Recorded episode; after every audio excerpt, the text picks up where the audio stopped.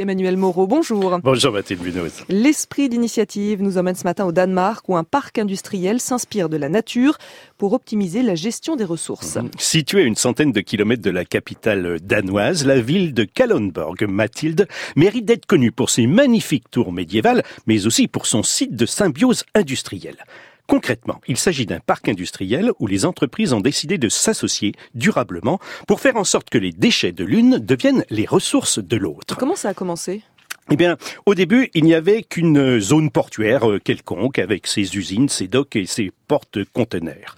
Dans les années 70, l'entreprise Statoil, un géant pétrolier norvégien qui s'appelle aujourd'hui Equinor, pousse la municipalité à construire un pipeline pour relier sa raffinerie au lac Tissot, car elle a besoin d'eau de refroidissement. En contrepartie, Statoil s'engage à acheminer cette eau, une fois chauffée, à la centrale thermique voisine. Au fur et à mesure, d'autres acteurs sont venus se greffer. Ainsi, aujourd'hui, l'entreprise Novozymes récupère la vapeur d'eau issue de la centrale thermique pour l'utiliser dans la production de ses enzymes.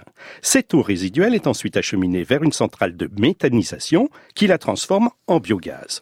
Novozymes se charge également de traiter l'eau pour qu'elle soit parfaitement propre et prête à être rejetée dans la mer à la sortie. Après cette escale, l'eau est encore consommable. Et à part l'eau, j'imagine que ce n'est pas la seule à être utilisée comme ressource. Hein non, la centrale thermique transfère, elle, ses déchets de gypse à l'usine voisine de Saint-Gobain-Giproc, qui l'utilise comme matière première pour fabriquer du plâtre. Auparavant, ces mêmes déchets étaient enfouis. Ils sont désormais une ressource.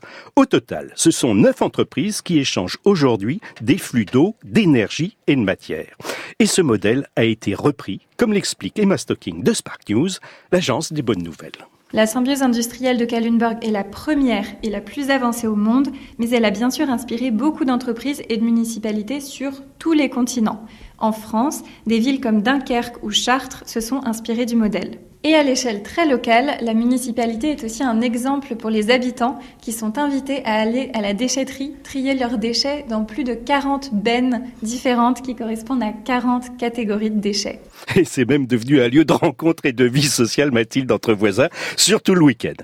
Depuis sa création, la symbiose industrielle de Kallenborg estime qu'elle a permis d'éviter l'émission de 635 000 tonnes de CO2 et qu'elle a généré 28 millions de dollars d'économies pour les entreprises implantées sur son site. Emmanuel Moreau, l'esprit d'initiative, tous les matins vers 6h15.